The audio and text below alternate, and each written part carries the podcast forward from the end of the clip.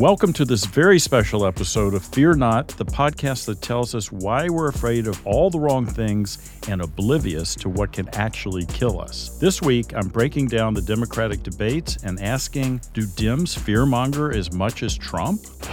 Fear socialism? Again? Is this like a running joke? So the NRA is bad, huh? I told you. And who was the biggest fearmonger in the debates? All that coming up on the special Democratic debate episode of Fear Not. Today is gonna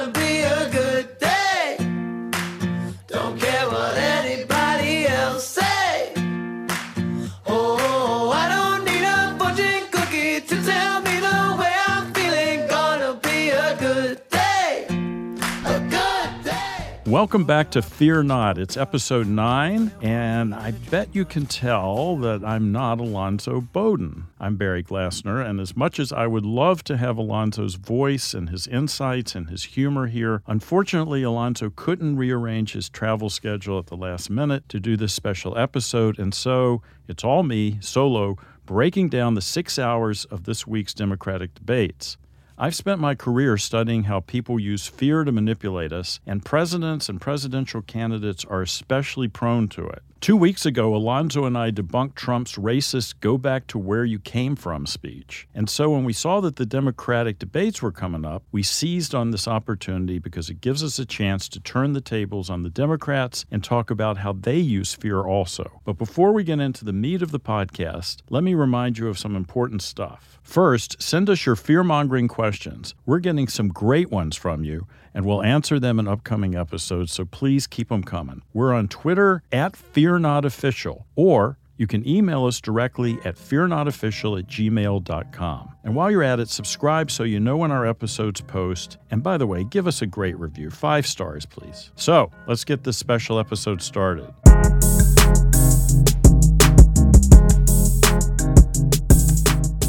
In case you missed it, the top 20 candidates vying for the Democratic presidential nomination squared off in two debates over the last two nights. And listen, they engaged in a lot of fear mongering. Now, our goal is not to magnify the fear mongering, so don't write us and say we're doing that. What we're trying to do, as we always do on this podcast, is to help you spot manipulation when it happens so that you can put it in proper perspective. They're bringing drugs, they're bringing crime, they're rapists, and some, I assume, are good people.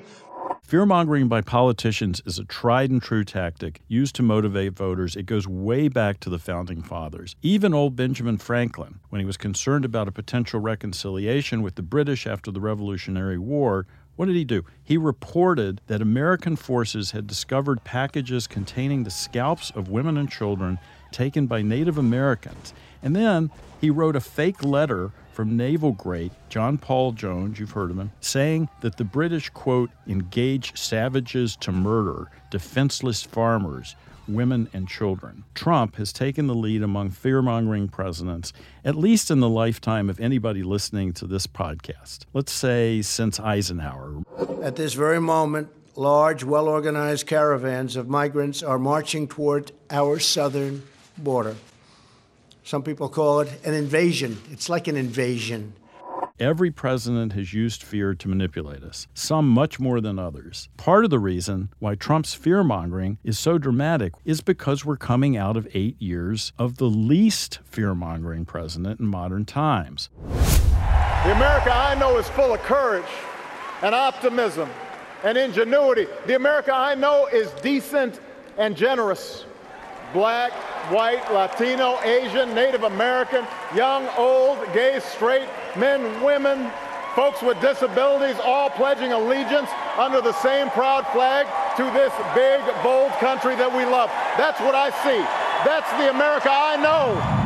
Barack Obama made it a point of his election plan and his platform to take every opportunity to diffuse fear mongering wherever he could. But Obama was an exception. Until Trump took over as the biggest fear monger in chief, I bestowed that distinction on this guy.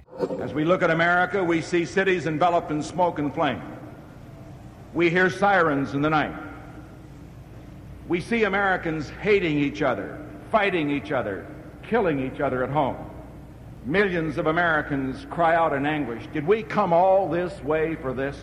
That's right, folks. Trump has knocked even Richard Nixon off the fear mongering pedestal. And that's something, okay? This is Nixon. He was a giant fearmonger. After all, he's the guy who proclaimed, and I quote, people react to fear, not love.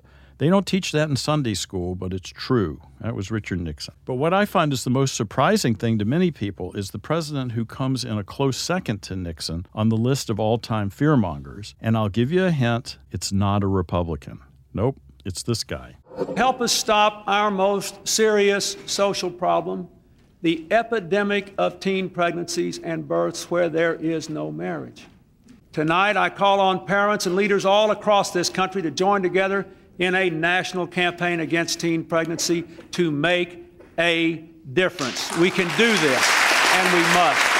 That, in fact, is what inspired me to write my book initially, The Culture of Fear. He and other prominent politicians and pundits of that period blamed all sorts of things on teen moms, from crime to the national debt. It was absurd, completely absurd, but it worked for them politically. And initially, I was just going to write an article about this, but the more I looked around, the more I found that politicians do this about all kinds of things. And it's crazy, but it works for them. Now, of course, back then, that was before Twitter and the wide use of the internet, where we can now fact check our presidents in real time. But catch this that's not all Clinton fearmongered about. He railed about a subject that's still being used by presidents today to get votes. All Americans, not only in the states most heavily affected, but in every place in this country, are rightly disturbed by the large numbers of illegal aliens entering our country. The jobs they hold might otherwise be held by citizens or legal immigrants. The public service they use impose burdens on our taxpayers. That's why our administration has moved aggressively to secure our borders more by hiring a record number of new border guards, by deporting twice as many criminal aliens as ever before, by cracking down on illegal hiring, by barring welfare benefits to illegal aliens. Fearmongers often choose to target people who are deemed weak, like pregnant teens, immigrants, and in Trump's case, first term Congress people. I'm here to tell you, though, fearmongering by presidents and presidential candidates is bad for the people they're fearmongering about and bad for all of us. Anxiety is already the leading psychological disorder in the U.S. Nobody needs extra things to be anxious about. American society is overwhelmed with fear. The Democratic candidates should not be adding to that. It won't work for them politically, not this round. Trump has proven that you can't out fearmonger the fearmonger in chief. So, back to the question at hand how much did they engage in fear mongering during this week's debates? Well, a lot. In fact, we're only going to point out a few examples, otherwise, we'd be here all day and I got to get to dinner.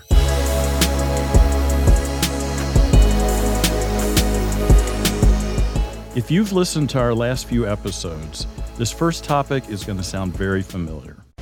Governor Hickenlooper, you ran a Facebook ad that warned, quote, socialism is not the answer. That's right. CNN dedicated 12 and a half minutes of the first debate to socialism. Are you saying that Senator Sanders is too extreme to beat President Trump? The Green New Deal makes sure that every American is guaranteed a government job if they want. That is a disaster at the, at the ballot box. You might as well FedEx the election to Donald Trump. Using the term socialism is something Republicans do to fire up their base, but here it's CNN, front and center, using it as a fear tactic. Senator Sanders, you are a proud Democratic socialist. How do you respond to Governor Hickenlooper? Interestingly, Tom Perez, the chair of the Democratic National Committee, the head spokesperson for the Democrats, invoked socialism in his own pre debate warm up of the crowd. But in his case, he used it as a positive. President Johnson signed Medicaid and Medicare into law. And I will note parenthetically, what did Republicans who opposed it call those laws? Socialism! Ronald Reagan said, and I quote, Medicare will lead to socialized medicine. Medicare will lead to socialism in America. He was full of it then, and these folks are full of it now. And this from Mayor Pete. If, if it's true that if we embrace a far left agenda, they're going to say we're a bunch of crazy socialists. If we embrace a conservative agenda, you know what they're going to do? They're going to say we're a bunch of crazy socialists. I agree with Mayor Pete.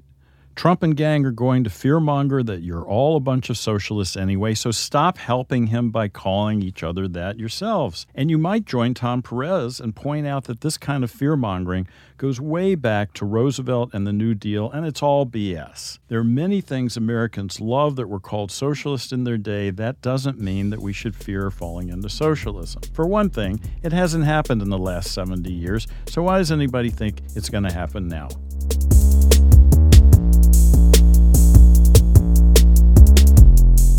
President Trump. Donald Trump. Trump, Trump, Donald Trump, Donald Trump. Donald Trump. Donald Trump. Donald Trump. Trump. Trump. Donald Trump. Sounds like there was a 21st candidate in this debate, not just 20. The word Trump appeared 166 times in the debates, and there was a lot of fear mongering about him. Trump is a pathological liar. He is a fraud and a phony. Donald Trump disgraces the office of president. Guess what, Dems? You're only helping his brand. Your supporters already know and believe the stuff you're saying about Trump. Plus, they hear enough about him all day and night on cable news and social media. Ask yourself how somebody like Donald Trump ever gets within cheating distance of the Oval Office in the first place. The most dangerous president in the history of this country. A guy who's a racist and a sexist and a homophobe. We have a predator living in the White House. I have had it with the racist attacks. Now, brace yourself for another revelation. Everyone watching the debates already knows you think he's a racist and a sexist who doesn't belong anywhere near the White House. The words racist or racism appeared in the debates 23 times. So we get it. Move on to another topic. Mr. President, kids belong in classrooms, not cages. We have a president, as everybody's acknowledged here, every day is ripping at the social fabric of this country. Hey, Democrats, the folks you need to win this election are swing voters and turned off voters who often don't vote at all. They're not interested in your fear mongering about Trump. They're just not. They're looking for a positive alternative.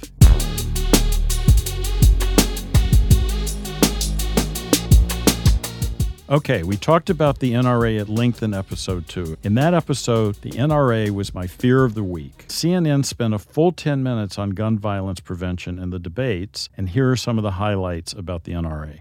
This is about the NRA. I sat across from the President of the United States after Parkland, and I watched and wrote down when nine times he said he wanted universal background checks. The next day he goes and he meets with the NRA and he folds. It is the NRA. And it's not just gun violence. Washington, D.C. is captured by dark money, the Koch brothers, and others. But can you stay with gun violence for a second, please? And especially the NRA. Now, I come from one of the most rural states in America. I have a D minus voting record from the NRA. And as president, I suspect it will be an F record. What I believe we have got to do is have the guts to finally take on the NRA. Bernie, Bernie, Bernie. On last week's episode, we were real nice to you and about how you talk about democratic socialism and all. But on gun violence, come on, man. This isn't just about how the NRA rates you, it's about how the other side rates you too. The organization Everytown for Gun Safety, which is one of the leading and most respected organizations in this area, have a scorecard on the candidates, and Bernie comes out very poorly. Better than Trump, yeah, but much worse than Booker, Buttigieg, Gillibrand, Harris, and actually several others, even uh, Marianne Williamson. The issue of gun safety, of course, is that the NRA has us in a chokehold. But so do the pharmaceutical companies, so do the health insurance companies, so do the fossil fuel companies, and so do the defense contractors. No doubt, in this case, money is the root of all evil. Gun violence is a legitimate fear. On average, about 100 Americans are killed with guns every day, and something that large groups of voters care deeply about, especially young voters who Democrats need to get to the polls. There are many things a president and Congress can do to curtail gun violence, things that the vast majority of Americans and even most gun owners support. And the only way they're going to get that done is by reining in the NRA. Here's my tip of the week. If Dems have to fearmonger about something, make it gun violence prevention.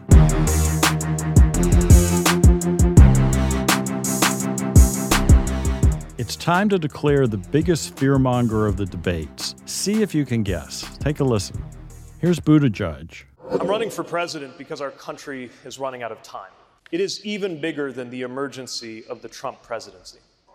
And Sanders? Right now, 500,000 Americans are sleeping out on the street, and yet companies like Amazon that made billions in profits did not pay one nickel in federal income tax. Let's listen to Booker. We have serious problems in America. We have deep wounds and seriously, deeply rooted challenges. And what about Warren? We need to call out white supremacy for what it is domestic terrorism, and it poses a threat to the United States of America. Here's Biden. We are not leaving it. We are here to stay, and we're certainly not going to leave it to you. Oh, and don't forget Williamson. There is an injustice that continues to form a toxicity underneath the surface, an emotional turbulence Ms. that only Williamson, reparations. thank will you be very much. That was a lot of fear mongering. But who was the biggest fearmonger of the two nights? Who wins the Barry Glassner seal of disapproval for using the wrong approach to win an election? Drum roll, please. We have a tie. The first winner of the night is actually CNN. Just listen to a few of the questions they asked and how they phrased them. Would you raise taxes on the middle class to pay for Medicare for all? So many of CNN's questions were tinged with fear. On the topic of whether the middle class should pay higher taxes in exchange for universal coverage and the elimination of insurance premiums, And they used Republican talking points to incite controversy. you are willing to raise taxes on middle class Americans. But enough about CNN. As for the most fear mongering candidate, who was that? Mayor Pete. Yep, it pains me to say this, it really does. But listen, here's just his opening statement. An economy that's not working for everyone, endless war, climate change. My generation has lived this as long as we have been alive. Science tells us we have 12 years before we reach the horizon of catastrophe when it comes to our climate. By 2030, the average house in this country will cost half a million bucks, and a woman's right to choose may not even exist. And here are a few additional gems. It's not just a crisis of immigration, it's a crisis of cruelty and incompetence that has created a humanitarian disaster on our southern border. It is a stain on the United States of America. High school is hard enough without having to worry about whether you're going to get shot. Our country's in trouble. By 2030, we will have passed the point of no return on climate. Despite all that, I still love Pete. The one statement that nails what's really at stake for the Democrats to win this election. It's something that Mayor Pete said in an interview with Reuters, and I quote My generation is the generation that experienced school shootings beginning when I was in high school, the generation that fought in the post 9 11 wars, the first generation to have to deal with the reality of climate change, and the first generation not to be better off than our parents materially, if nothing changes. The way I see it, Mayor Pete understands this better than any of the other candidates. So, Mayor Pete, we love you, but you gotta stop with the fear mongering already. You're better than that. Now, as to the question I posed at the top of the show did Dems fearmonger as much as Trump? The answer is a resounding no. Trump wins hands down. My advice to the Democrats, based on the history of fearmongering, stop trying to beat Trump at his own game. Voters want fixes, not fear.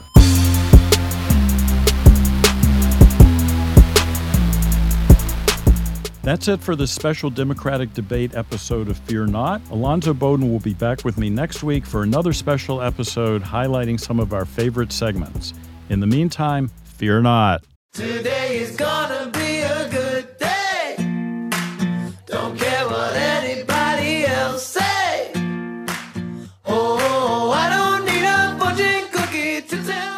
If you like what you heard, hell, even if you hated what you heard, hit the subscribe button and tune in every week. Give us a five star review to help us rise on the charts. And as always, if you hear news stories that make your hair stand on end or they sound like someone is trying to fill you with fear, send them to us at fearnotofficial.com or tweet us at fearnotofficial. And we'll see if we can uh, find the truth. Let us know what you're scared of. Fear Not is a Stone and Company entertainment production, hosted by Alonzo Bowden and Dr. Barry Glassner, executive produced by Scott A. Stone, produced and edited by Adam Everest. Written by Scott A. Stone, Barry Glassner, and Adam Everest. Alonzo writes stuff too. Don't believe him. Our sound engineer is David I. Legal Beagles, Loeb and Loeb. Crack accountants are 10 Key Accounting. Special thanks to Gary Brown, Betsy Amster, and Adam's imaginary girlfriend.